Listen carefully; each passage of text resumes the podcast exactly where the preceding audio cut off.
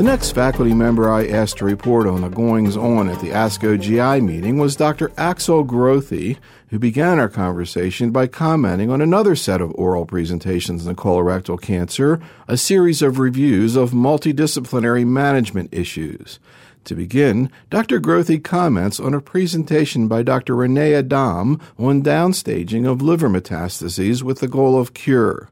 Renee Adam, first of all, is one of the pivotal proponents of the idea of curative approach for stage four colorectal cancer. I mean, he's a surgeon in Paris and comes out of a kind of a school of surgeons that have talked about curative approach for stage four disease sometime earlier in conjunction with chemotherapy earlier than we did it here in the United States or in other parts of Europe. And this group more or less developed this idea of using an oxaliplatin based chemotherapy as a new neoadjuvant treatment downsizing liver metastasis that might not be perfectly resectable initially, and then following this up with additional chemotherapy. And I think in his presentation, Rene Adam made a very nice distinction between three different groups of patients that he sees with liver metastasis. One of the group is the easily resectable group of patients, meaning patients that present with metastases that are resectable up front. And this is the question whether or not we would need neoadjuvant chemotherapy in this group at all or not.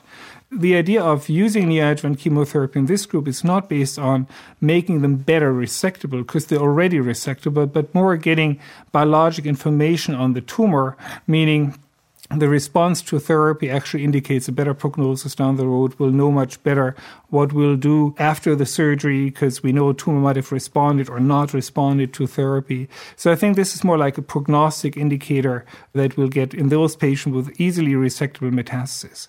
Then the second group he identified was this marginally resectable group of patients, meaning a tumor where you might think you can do surgery, but it would be better to shrink the tumor and this can be done by neoadjuvant treatment, such as FOLFOX based chemotherapy.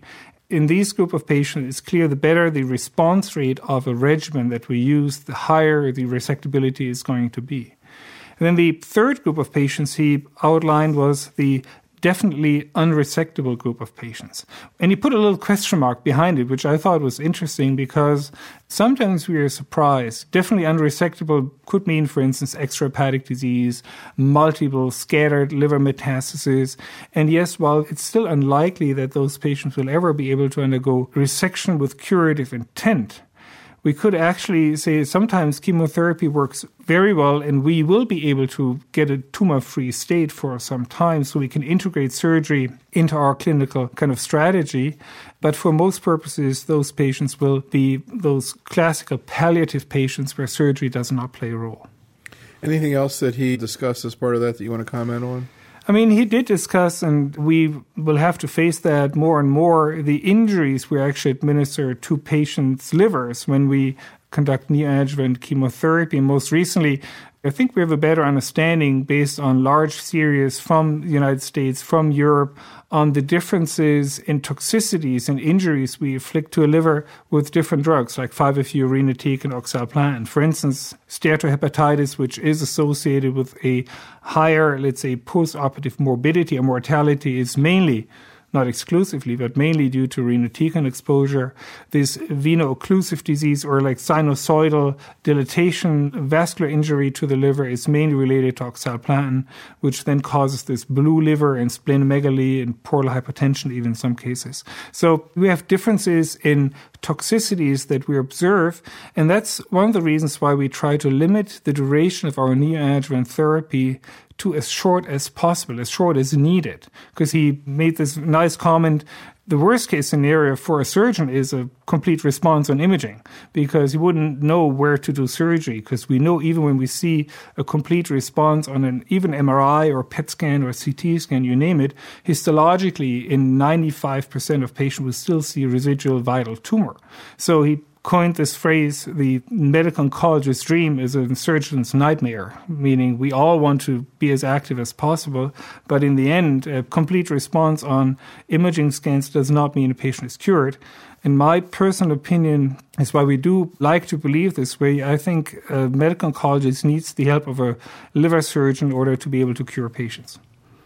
So, in your own personal practice, when your patients go to surgery, if they've had a imaging complete response in a certain area, does the surgeon still resect that area? If they can identify it, yes. I mean, upon surgery, everyone will perform an intraoperative ultrasound, which is still able to pick up more and better and with high resolution intrahepatic lesions that we might consider gone on CT and, and MRI scans. So this is one of the things where intraoperative ultrasound is helpful. And I've had several cases where the liver surgeon cannot identify the area, even where the tumor was. So instead of just sacrificing more liver, you can also say, you know, why don't we just wait and see and monitor this patient? We can go in again and re-resect. So the concept of not just one surgery, but repeated surgeries to eventually obtain a tumor-free state can actually be very, very helpful. What was your thoughts on presentation number one, Kesmodel? Can you provide a background to what that was looking at and what they saw? We know that in some patients with stage four disease, stage four metastatic colorectal cancer, we can actually follow a curative approach by integrating surgery in our treatment strategy. And a lot of patients right now with liver limited disease, for instance, get treated with chemotherapy, bevacizumab containing chemotherapy up front. And at some point in their treatment, they will face the decision whether or not they'll be able to go on for surgery. And since bevacizumab, as we all know, is associated with wound healing problems, the timing of surgery is critical in regards to bevacizumab our current guidelines suggest that we should hold bevacizumab for six weeks before we plan elective surgeries such as liver surgery. And this study, this retrospective analysis from MD Anderson, looked at the consequences of bevacizumab based neoadjuvant chemotherapy in patients that will undergo subsequent liver resection. So they looked at their patient collective that underwent liver surgery for colorectal cancer metastases from the time when bevacizumab was approved in 2004 and then divided this group of patients that they found a total of about 127 patients. In group 1 patients who did have bevacizumab and group 2 45 patients who did not have bevacizumab. And they looked at postoperative and intraoperative complications hepatobiliary injuries wound healing complications etc dependent on whether or not patients had bevacizumab preoperatively and the interval of bevacizumab prior to surgery, meaning how long bevacizumab was discontinued. And interestingly, first of all, and reassuringly, whether or not bevacizumab was used preoperatively did not change anything in terms of morbidity or mortality of liver surgery. And even whether or not bevacizumab was discontinued more or less than 60 days before surgery did not change the overall outcome or complications. The problem that I see here is yes, we would all agree that we should discontinue bevacizumab about six weeks before surgery. The study does not give us any idea whether we can actually continue bevacizumab until yeah, kind of a shorter time to surgery, meaning less than 42 days of a treatment free interval between bevacizumab and surgery. I think it's quite well established that no complications, no injuries, no wound healing problems happen upon liver surgery when bevacizumab is discontinued six weeks prior to surgery. What about the issue of bevacizumab after surgery? Did they look at that at all in terms of hepatic regeneration? They didn't look at that in this study. We know that we should not start bevacizumab within the first four weeks after elective surgery. This is based on the settings and the entry criteria of the pivotal Hurwitz trial. On the other hand, there are some preclinical studies that have not been published yet that show that VEGF inhibition, like bevacizumab, does not interfere with liver regeneration, so it's safe to use bevacizumab. Now, you were co author on an often cited JCO editorial about this same topic. Can you talk a little bit about what you all said in that paper and how that compares to what was presented here? I mean, the paper was actually sparked by, first, as mentioned before, the very frequent use of bevacizumab as part of first line therapy, which eventually could lead to neoadjuvant a neoadjuvant setting when patients will go on to liver surgery. So we have the problem of patients going to liver surgery on bevacizumab or after bevacizumab based therapy. Bevacizumab now is a VEGF inhibitor, a monoclonal antibody against the ligand VEGF and has a long half life of about three weeks. And we normally assume that the biologic efficacy of a drug is related to about two times its natural half life. So we think that about six weeks after bevacizumab gets discontinued, in the effects of VEGF inhibition will be waned off. The reason for this editorial was to kind of provide guidelines for clinical practice in order to make sure that patients get appropriate time interval between last dose of bevacizumab and liver surgery, elective surgery for liver metastasis, and not run into the problems of having surgery on bevacizumab therapy, which is associated with higher risk of wound healing complications. What data do we have actually on that situation of emergent surgery? Bevacizumab's on board.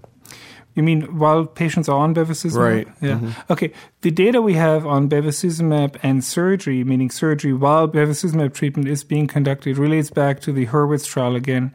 And the rate of wound healing complications for patients that underwent surgery, for instance, for intestinal problem, bowel obstruction, GI perforation, etc., was about in the range of 28% compared to 12% for patients that did not have bevacizumab in their treatment. So it's not like every patient will have wound healing, severe wound healing complications when he has surgery on bevacizumab, but the rate is clearly higher. So if you have an avoidable risk like an elective surgery, you rather make sure that you discontinue bevacizumab early enough. I was particularly interested in your thoughts about the next presentation on a topic near and dear to your heart by Aimery de Gramont on chemotherapy free intervals.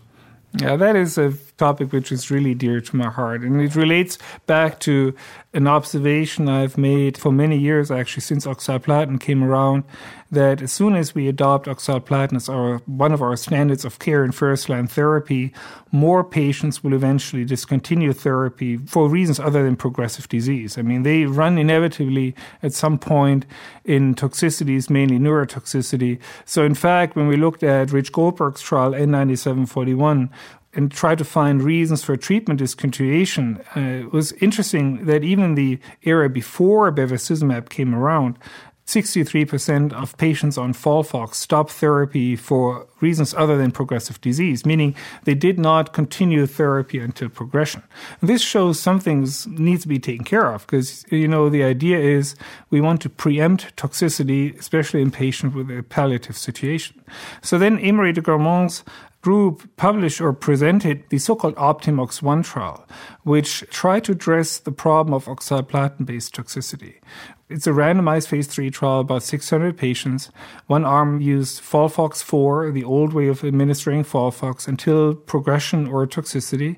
And the other arm used an induction maintenance reintroduction strategy with six cycles of so-called FOLFOX7 with a high dose of oxaliplatin, 130 milligrams per meter squared, for just six cycles, meaning three months of therapy, followed by a planned six-month period with just infusion of 5-FU without oxaliplatin, and then planned reintroduction of oxaliplatin. So kind of a stop-and-go concept for oxaliplatin. Interestingly, first of all, reassuringly, the efficacy was not diminished by stopping oxaliplatin after this induction phase. And so response rate, progression-free survival, overall survival, so-called duration of disease control were all identical whether you continued oxaliplatin or stopped. But overall, when you look at the toxicity, especially the neurotoxicity, there was some significant difference, not statistically significant, but clinically relevant with the lower rate of patients experiencing grade 3 neurotoxicity and also the, let's say, the cumulative toxicity toxicity over time was markedly reduced. Then the next step that Aimery de Gramont's group went was seeing whether you know you can eliminate any of the maintenance phase of therapy, meaning you induce response with a short course of, let's say, three months of therapy, then have a complete chemotherapy free interval following that. And again, they conducted a randomized trial, initially thought to be a randomized phase three design. Then, when bevacizumab came around, a lot of the trials that we planned in the pre bevacizumab era had to be amended and were morphed into phase two trials. So eventually, he looked, he looked at about 200 patients randomized in two arms, this Optimox 1 type of strategy with induction therapy for three months, followed by maintenance 5FU, followed by reintroduction of 5FU oxaliplatin, compared with induction therapy, same regimen, modified FOLFOX7, and then a complete chemotherapy free interval. And then reintroduction of oxaliplatin and 5-FU when needed. So the comparison Optimox 2 presented at ASCO 2006 was maintenance therapy versus complete chemotherapy-free interval. And as expected, I mean, the response rates in both arms were about the same because, you know, they have the same induction phase, three months of therapy in the range of about 60 plus percent for both arms. And then when patients underwent maintenance therapy, progression free survival was longer and significantly longer than in those patients who did not have any therapy. The difference was actually quite pronounced in the range of difference of about two to three months in absolute numbers between patients who underwent maintenance therapy and patients who stopped.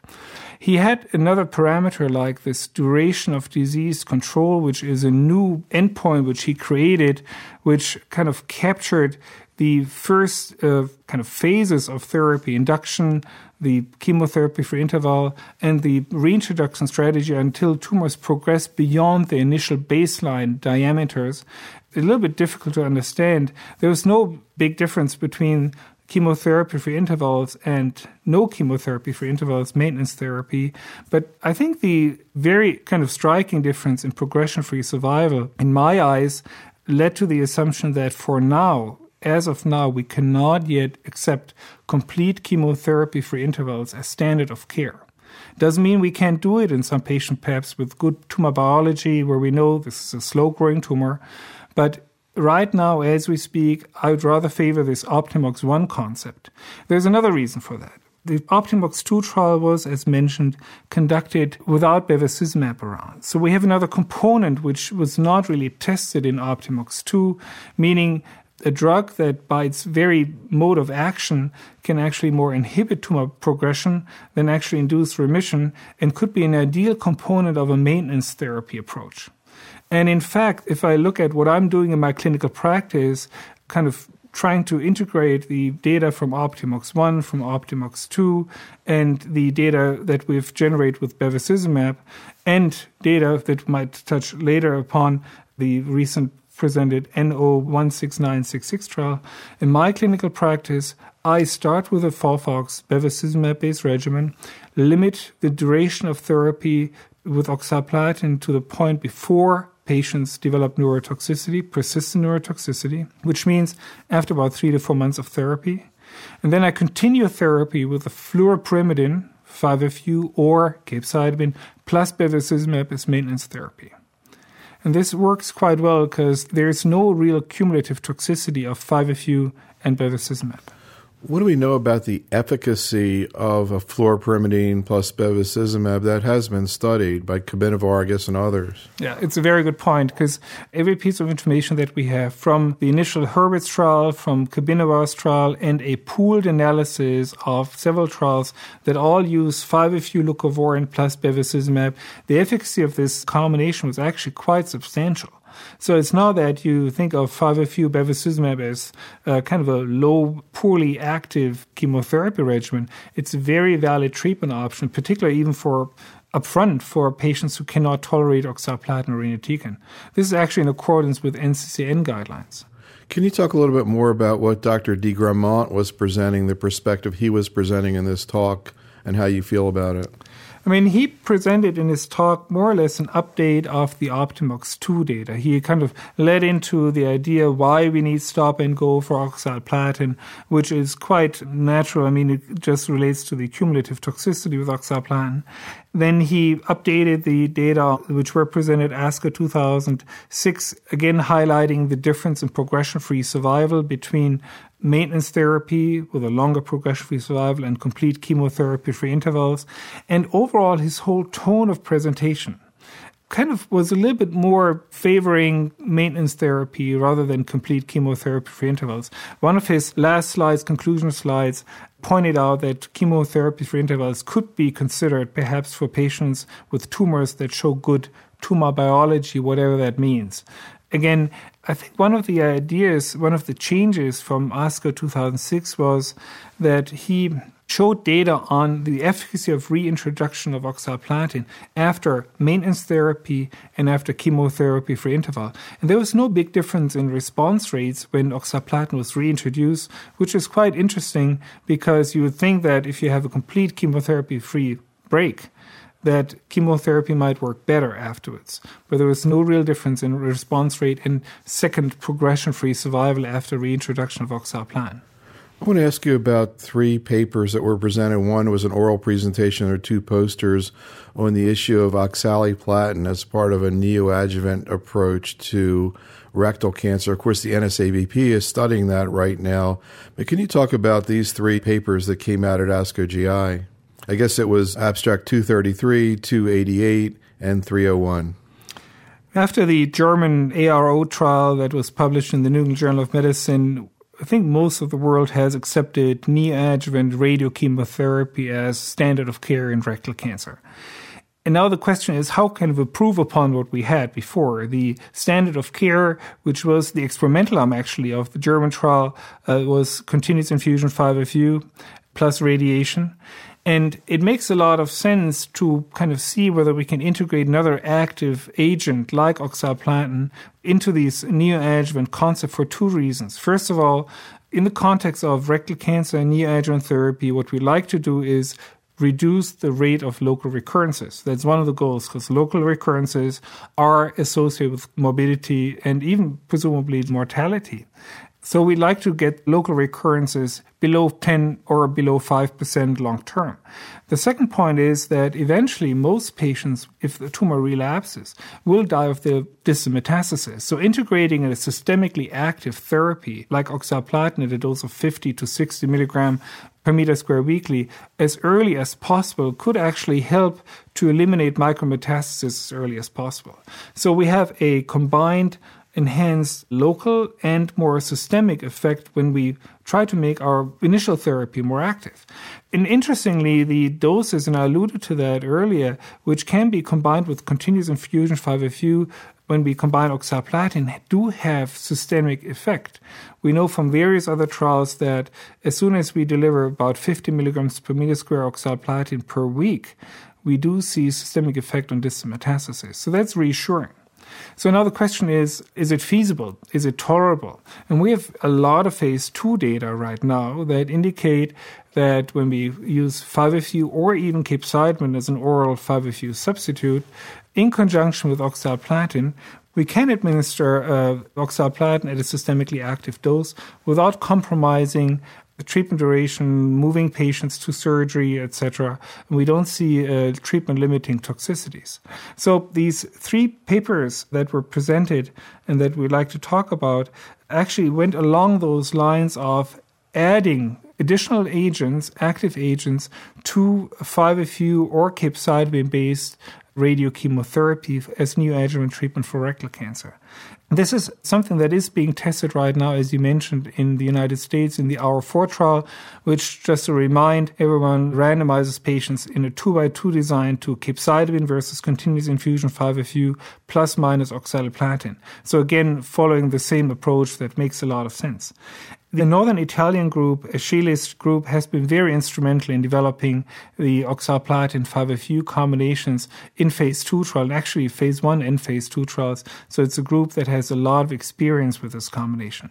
And they embarked on a large trial which will eventually include more than 400 patients randomized to continuous infusion 5FU or continuous infusion 5FU plus oxaliplatin at a dose of 60 milligrams per meter squared with conventional 225 per milligram per meter squared daily continuous infusion 5FU. And so far, what they did, they presented kind of an interim analysis of an ongoing trial focusing on feasibility, safety, and the question whether or not patients could move on to surgery as planned, which I think is very important to reassure our surgical colleagues on that. And focusing on the toxicity, when you add oxaliplatin to 5FU, there is an increase in toxicity, neurotoxicity as expected, and also diarrhea because the combination of 5FU and oxaliplatin plus radiation, of course, is more toxic in terms of diarrhea. So I think these two were the probably most outstanding side effects that was observed. On the other hand, surgery was not delayed. So apparently these side effects were manageable and patients did not have any delays going into surgery and no increase in mortality or morbidity on surgery was seen. We don't know yet whether this really translates into a higher, let's say, resectability, sphincter preservation, complete path responses, I think this is one of the results we'll have to work on later for later presentations. Now, the other two papers, the posters, used capecitabine as a fluoropyrimidine in this combination. Any comments on what was found there? The idea of using capecitabine as a substitute for infusion 5-FU is just mainly convenience but not only convenience. There is some idea that capecitabine might actually be a better radiosensitizer than 5-FU, although this is being debated right now. So there are two groups of oncologists kind of battling this out. But it makes a lot of sense having a twice daily oral fluoropyrimidine administered parallel to radiation. And I think now, after a long time, we do have a good understanding of how to dose capecitabine which forms the basis for this ongoing NSABP R4 trial. In fact, a lot of our colleagues in clinical practice have already moved toward using capecitabine as their preferred way to deliver a radiosensitizer with rectal cancer, not only with rectal cancer, but also in, let's say, gastric cancer, esophageal cancer, and others. But if you really want to be evidence based, you need to conduct a phase three trial. This trial is ongoing. I think the capecitabine oxaliplatin combination, which has been piloted in other clinical trials beyond what was presented in Orlando is quite tolerable and allows for the addition of additional drugs. And this is exactly what's happening right now at Duke University, where capecitabine oxaliplatin is being used as a backbone to add, for instance, bevacizumab to it which by itself has shown to be quite effective and surprisingly effective even to shrink rectal cancers based on Chris Willett's publication Nature Medicine, where he looked at patients just treated with bevacizumab without any radiation even, and uh, these patients underwent sequential biopsies. There was a lot of translational studies that were conducted around that, and it could be shown that bevacizumab by itself even shrunk tumors and decreased microvessel density, etc., etc. And we all hope that the addition of bevacizumab to conventional chemotherapy plus radiation will actually allow us to improve efficacy even further. Now, this combination of capecitabine, bevacizumab, oxaliplatin, radiation is also being studied at MD Anderson, I believe. Yeah, this is actually an interesting. It's a combination which is quite widely used because it makes a lot of sense. Capecitabine is a substitute for 5-FU. Oxaliplatin is additional radiosensitizer and systemically active substance. And then, of course, everyone tries to integrate novel targeted agents such as cetuximab, bevacizumab, perhaps even panitumumab in our treatment regimens. Perhaps as a side note, it is interesting to see that we really have to conduct these trials. We cannot assume that it works better because just recently at ASTRO, the radiation oncologist uh, annual meeting, a clinical trial was presented using capecitabine, oxaliplatin, and cetuximab as radiosensitizer. And interestingly, the path CR rate was ha- only half the expected historic control. So we can't just expect that when we just add drugs which make sense to our mix that we'll always have the right and the expected answer. So I take it from that that in general, outside a protocol setting, you're not, you know, supporting the use of bevacizumab or even cetuximab or panitumumab and as part of a neoadjuvant rectal program? No, I think these drugs should be used and should be explored in clinical trials. That's why we have these trials for. I think we need a little bit better understand what's really going on because, you know, as with all of these novel agents that we're integrating in our clinical practice right now, we do have potential side effects. I mean, no one really knows on large scale what bevacizumab therapy does in a neoadjuvant setting for potential GI perforation, etc. So this is something we really need to explore in controlled studies.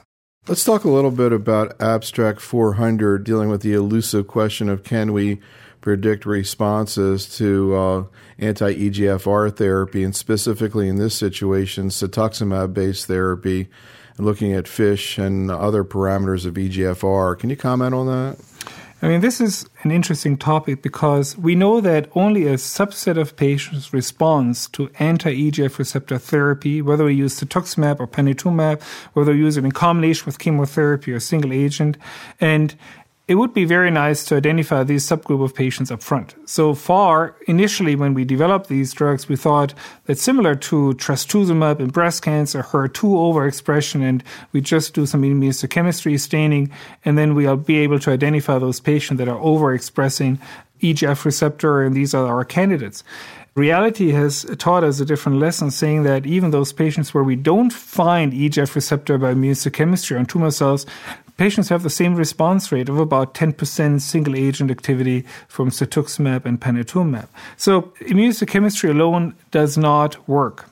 Finding predictive markers for the efficacy of anti-EGF receptor therapies would be a very interesting goal, sparing patients treatment, sparing the society costs, etc. So since immunohistochemistry is not the answer, a lot of other kind of markers were tested.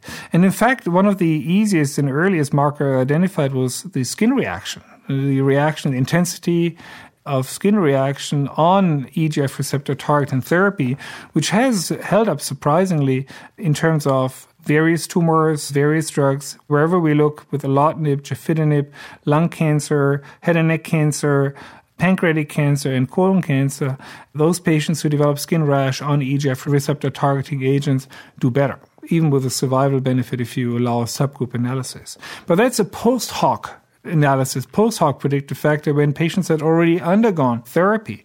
So it would be nice to have some molecular parameters. And that's where two approaches come into play right now. First of all, in analogy to what we see with HER2, the gene copy number of EGF receptor assessed by various methods, for instance, FISH or CISH, which identify how many gene copies of the EGF receptor gene are present in a cell. And uh, there are some papers, Lancet Oncology, about 2005, which did correlate the gene copy number of EGF receptor with a better response to cetuximab based chemotherapy in patients with colorectal cancer. So in the study presented by Personeni at ASCO GI, they looked at about 60 patients that were recruited to the previous BOND trial and a salvage therapy trial that all used cetuximab. And they tried to analyze their tumor samples for EGF receptor gene amplification. When they played with their data and looked at certain cutoff levels of gene copy numbers that correlated with response, they actually found that about 4.7 EGF receptor copies per nucleus was the best cutoff for them to identify patients that had either partial response or stable disease for more than 30 weeks, which of course is clinically relevant, versus patient that had progressive disease or stable disease less than 30 weeks. So EGF receptor gene copy number might play some role as a predictive marker. But I think the more interesting component of their trial, their study, actually relates to the KRAS mutation status. And this is an analogy to what has previously been shown in a recent publication of a Dutch group in clinical cancer research already highlighted that the presence of KRAS mutations is a negative predictive factor for the efficacy of cetuximab. And in their analysis KRAS mutations was very well able to distinguish between responding and non-responding patients.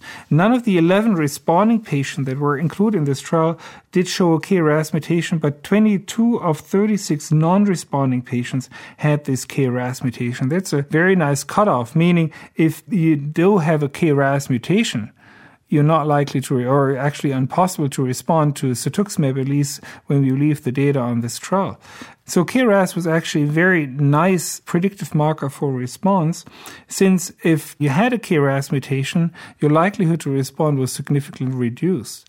And this is interesting not only from a predictive factor perspective, but also potentially from a targeted approach perspective. We are still looking for a good KRAS inhibitor, which we put into our clinical trial system and develop in clinical practice. But this would be an ideal hypothesis now to combine cetuximab with a KRAS inhibitor, perhaps which we'll hopefully have at some point, to allow cetuximab to overcome this apparent blockade and resistance mechanism intracellularly. I'm curious about your thoughts about Heinz Lenz's paper number 401, looking at a pharmacogenomic analysis of patients who are in the BOND 2 study. It's another interesting abstract uh, comes from Heinz Lentz group looking at predictive markers and pharmacogenomic analysis of the very well cited Bond 2 trial. Just to remind us, Bond 2 trial was a trial where two antibodies, cetuximab and bevacizumab, were combined as salvage therapy in patients who had failed all conventional chemotherapy, 90%.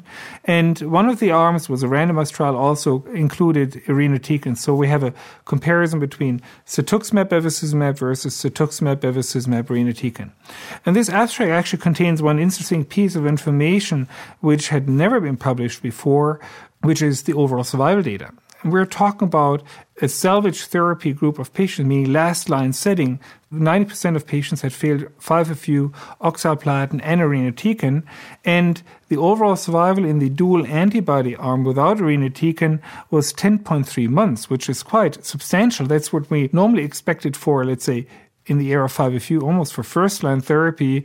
And for E3200, the second line trial with bevacizumab, this was the goal of second line therapy. So we're in a third line setting and the dual antibody combination really worked quite profoundly with regard to overall survival. But more strikingly, even the combination of cetuximab, bevacizumab, and irinotecan in the select group of patients. And this is what we have to keep in mind. Highly selected patients, high-end centers where this trial was conducted median overall survival was 18 months. And that's actually quite interesting, which goes along the lines of when we make use of all our agents in a strategic manner and even combine antibodies, reuse drugs that patient might have failed on before, we can actually make a difference and keep patients alive. So the problem with the analysis of germline polymorphisms as response predictors and efficacy predictors is that the trial eventually had a very small number of patients, and only 65 of the 81 patients that were enrolled in the Bond 2 trial provided blood samples which then could be analyzed. There's some hint of efficacy or response correlation with polymorphisms in various genes that relate to DNA repair mechanism, EGF receptor pathway, etc. But I think we need larger trials to really prospectively validate these findings. It's interesting. So actually, it was a side light of this poster that was really the interesting thing to you. Yeah, I mean, 18 months. That's amazing. CBI in a third line setting. My, pff, I don't know why they didn't make more out of that. I mean, this I would have highlighted because we'd never heard that. There were a couple papers presented, Abstract 300 and 315, relating to the issue of chemotherapy in older patients. Of course, Rich Goldberg presented some information on this at the ASCO 2006 meeting. Can you talk about these two new papers from ASCO GI?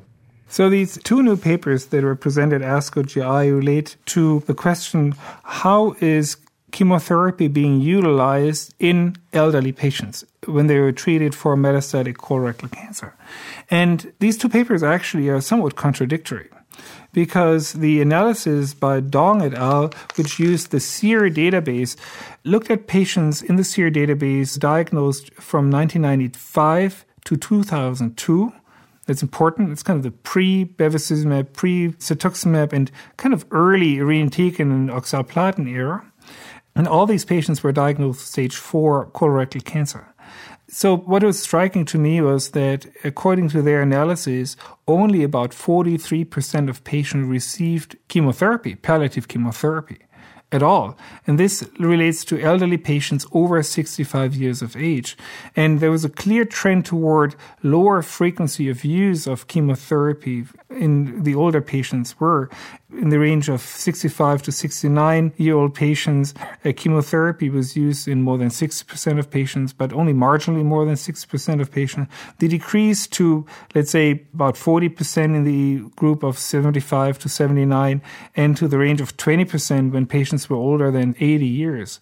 And I think this might highlight also the thinking at that time when these patients were treated, 95 to 2002 when a lot of uh, oncologists were not quite sure whether colorectal cancer was a chemosensitive tumor at all.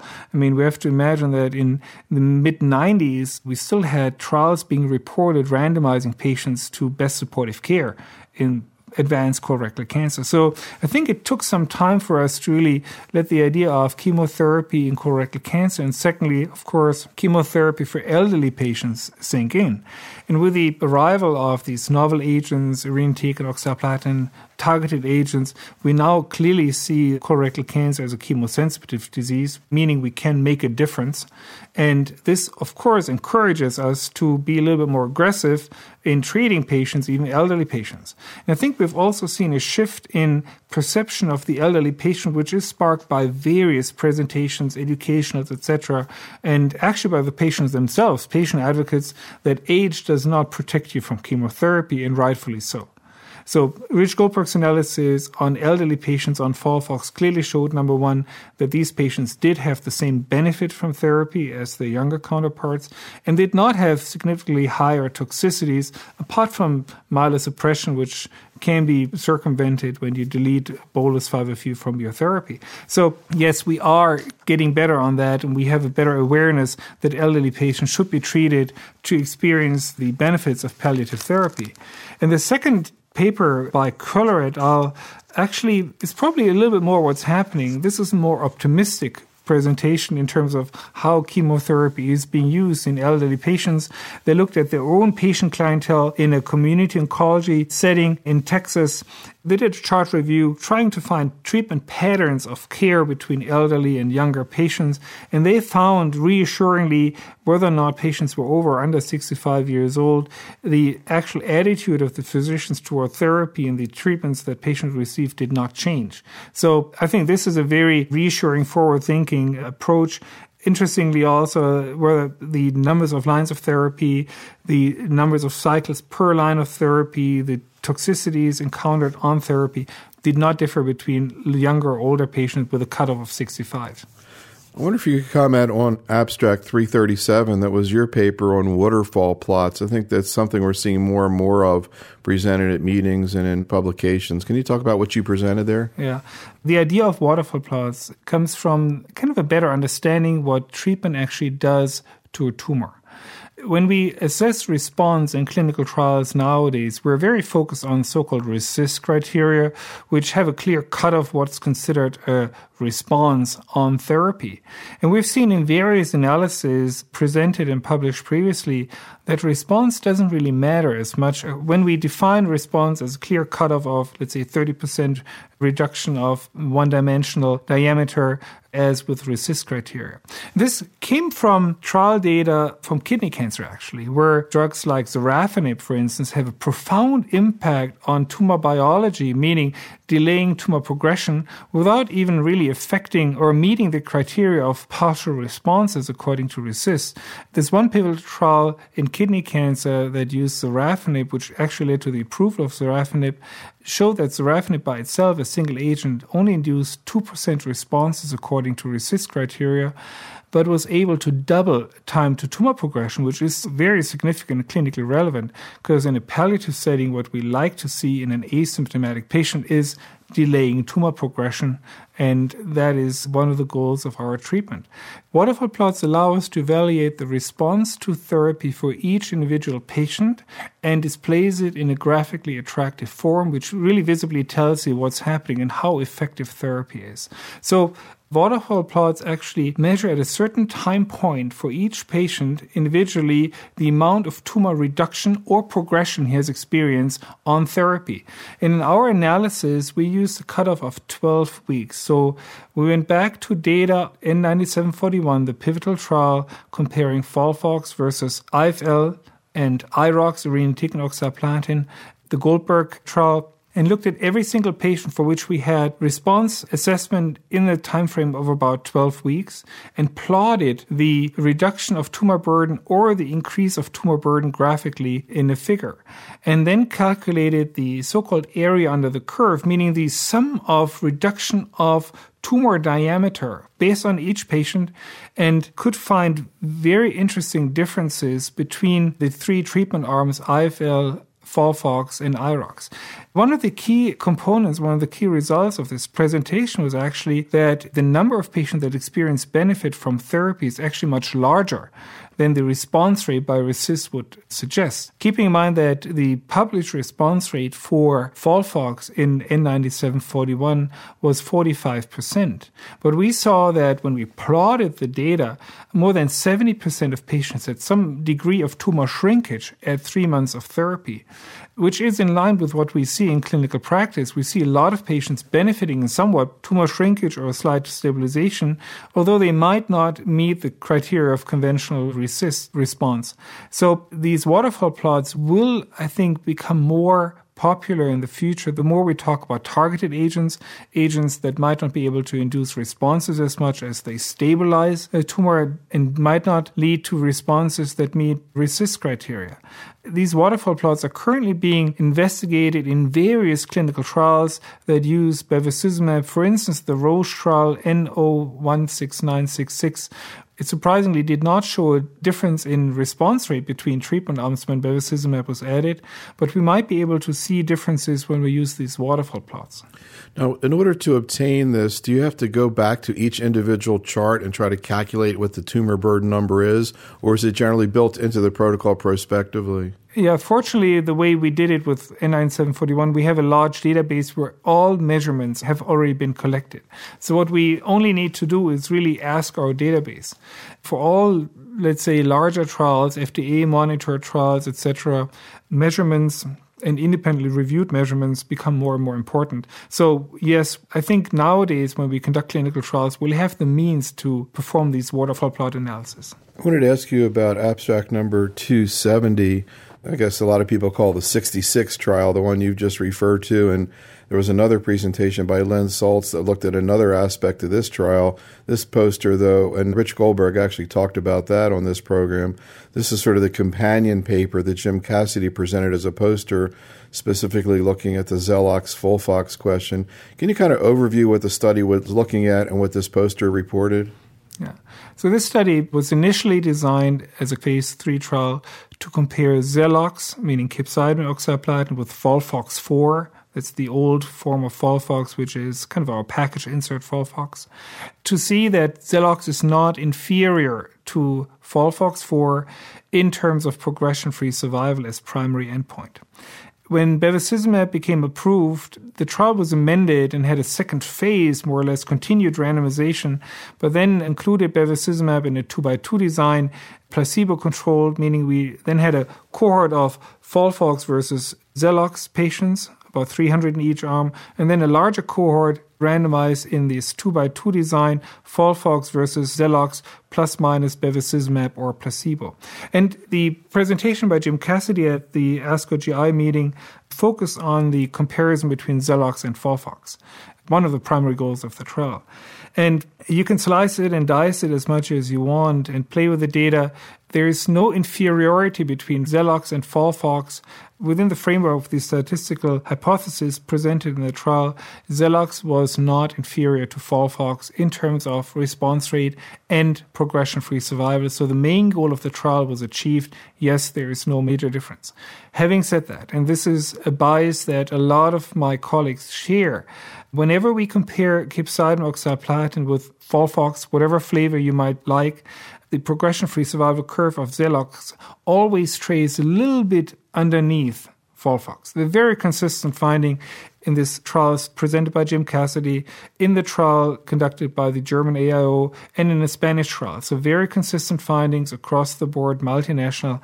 Xelox is, according to the statistical hypothesis, not inferior, but I wouldn't consider it perfectly identical in terms of clinical outcome. Having said that, it's very unlikely, and this is reassuringly so, that the slight difference we see in progression free survival will ever translate into any major difference in overall survival. Overall survival nowadays is mainly related to subsequent lines of therapy, overall strategy of the treatment approach. So I don't think that there is a major difference in overall outcome, overall survival between Xelox and Folfox4. What are you doing in your own practice outside of protocol setting in this regard?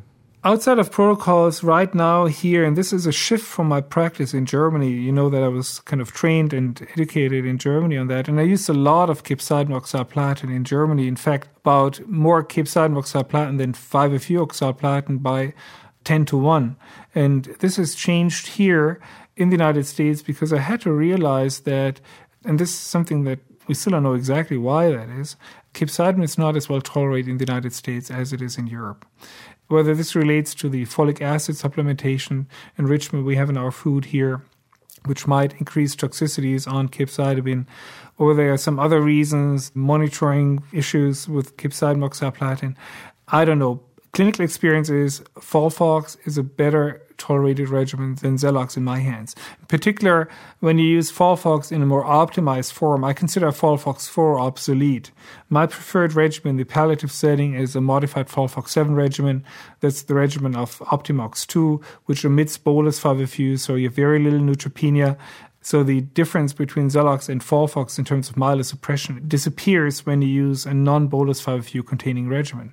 One of the arguments that is being made is that patients on Xelox do not necessarily need a portacath device.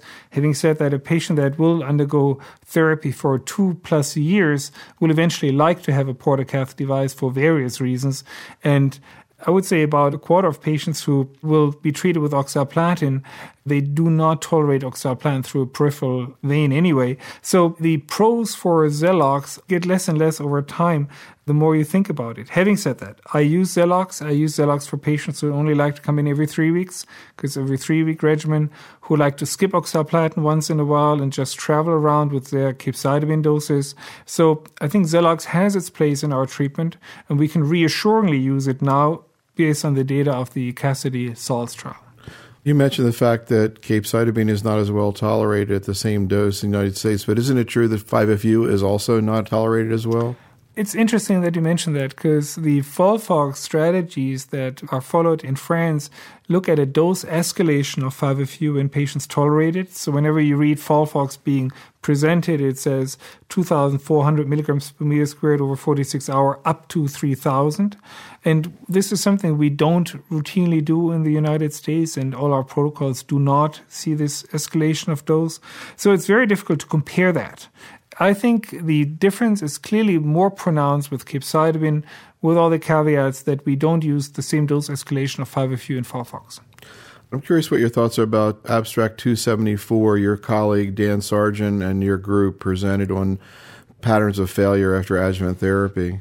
Dan Sargent has assembled a very interesting group, the Accent group, which looks at database analysis of various adjuvant trials conducted in the past, which were all so far 5-FU or capecitabine based. So we don't have any data on oxaliplatin treated patients in that.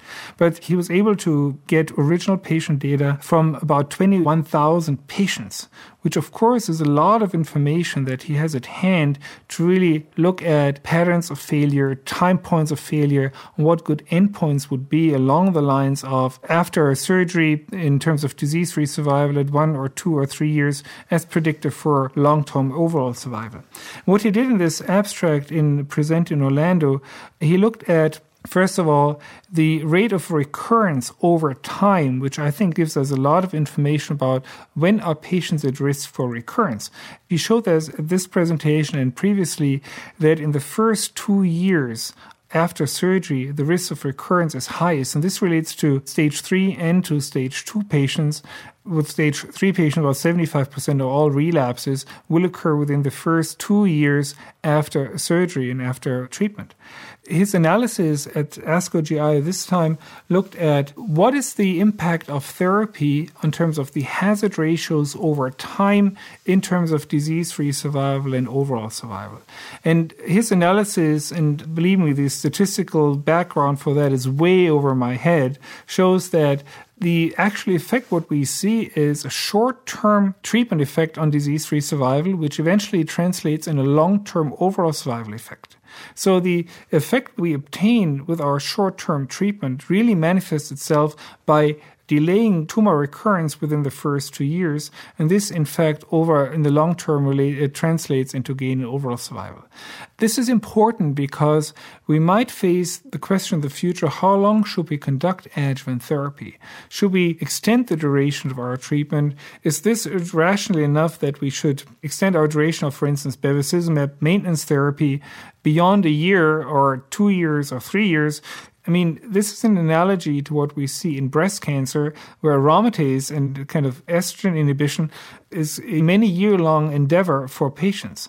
So really try to uh, analyzing what is the time frame of our effect that we achieve on tumor recurrence, I think it's very worthwhile. The problem with this analysis, of course, is that it only relates to an obsolete treatment regimen, which is just 5FU and doesn't include oxaliplatin. But I know he has plans to integrate the data of the MOSAIC trial and the NSABP CO7 trial, which used oxaliplatin based regimens, into this analysis to eventually validate the model and see whether this more effective kind of initial treatment phase follows the same pattern in short term gains in disease free survival will translate in long term gains in overall survival.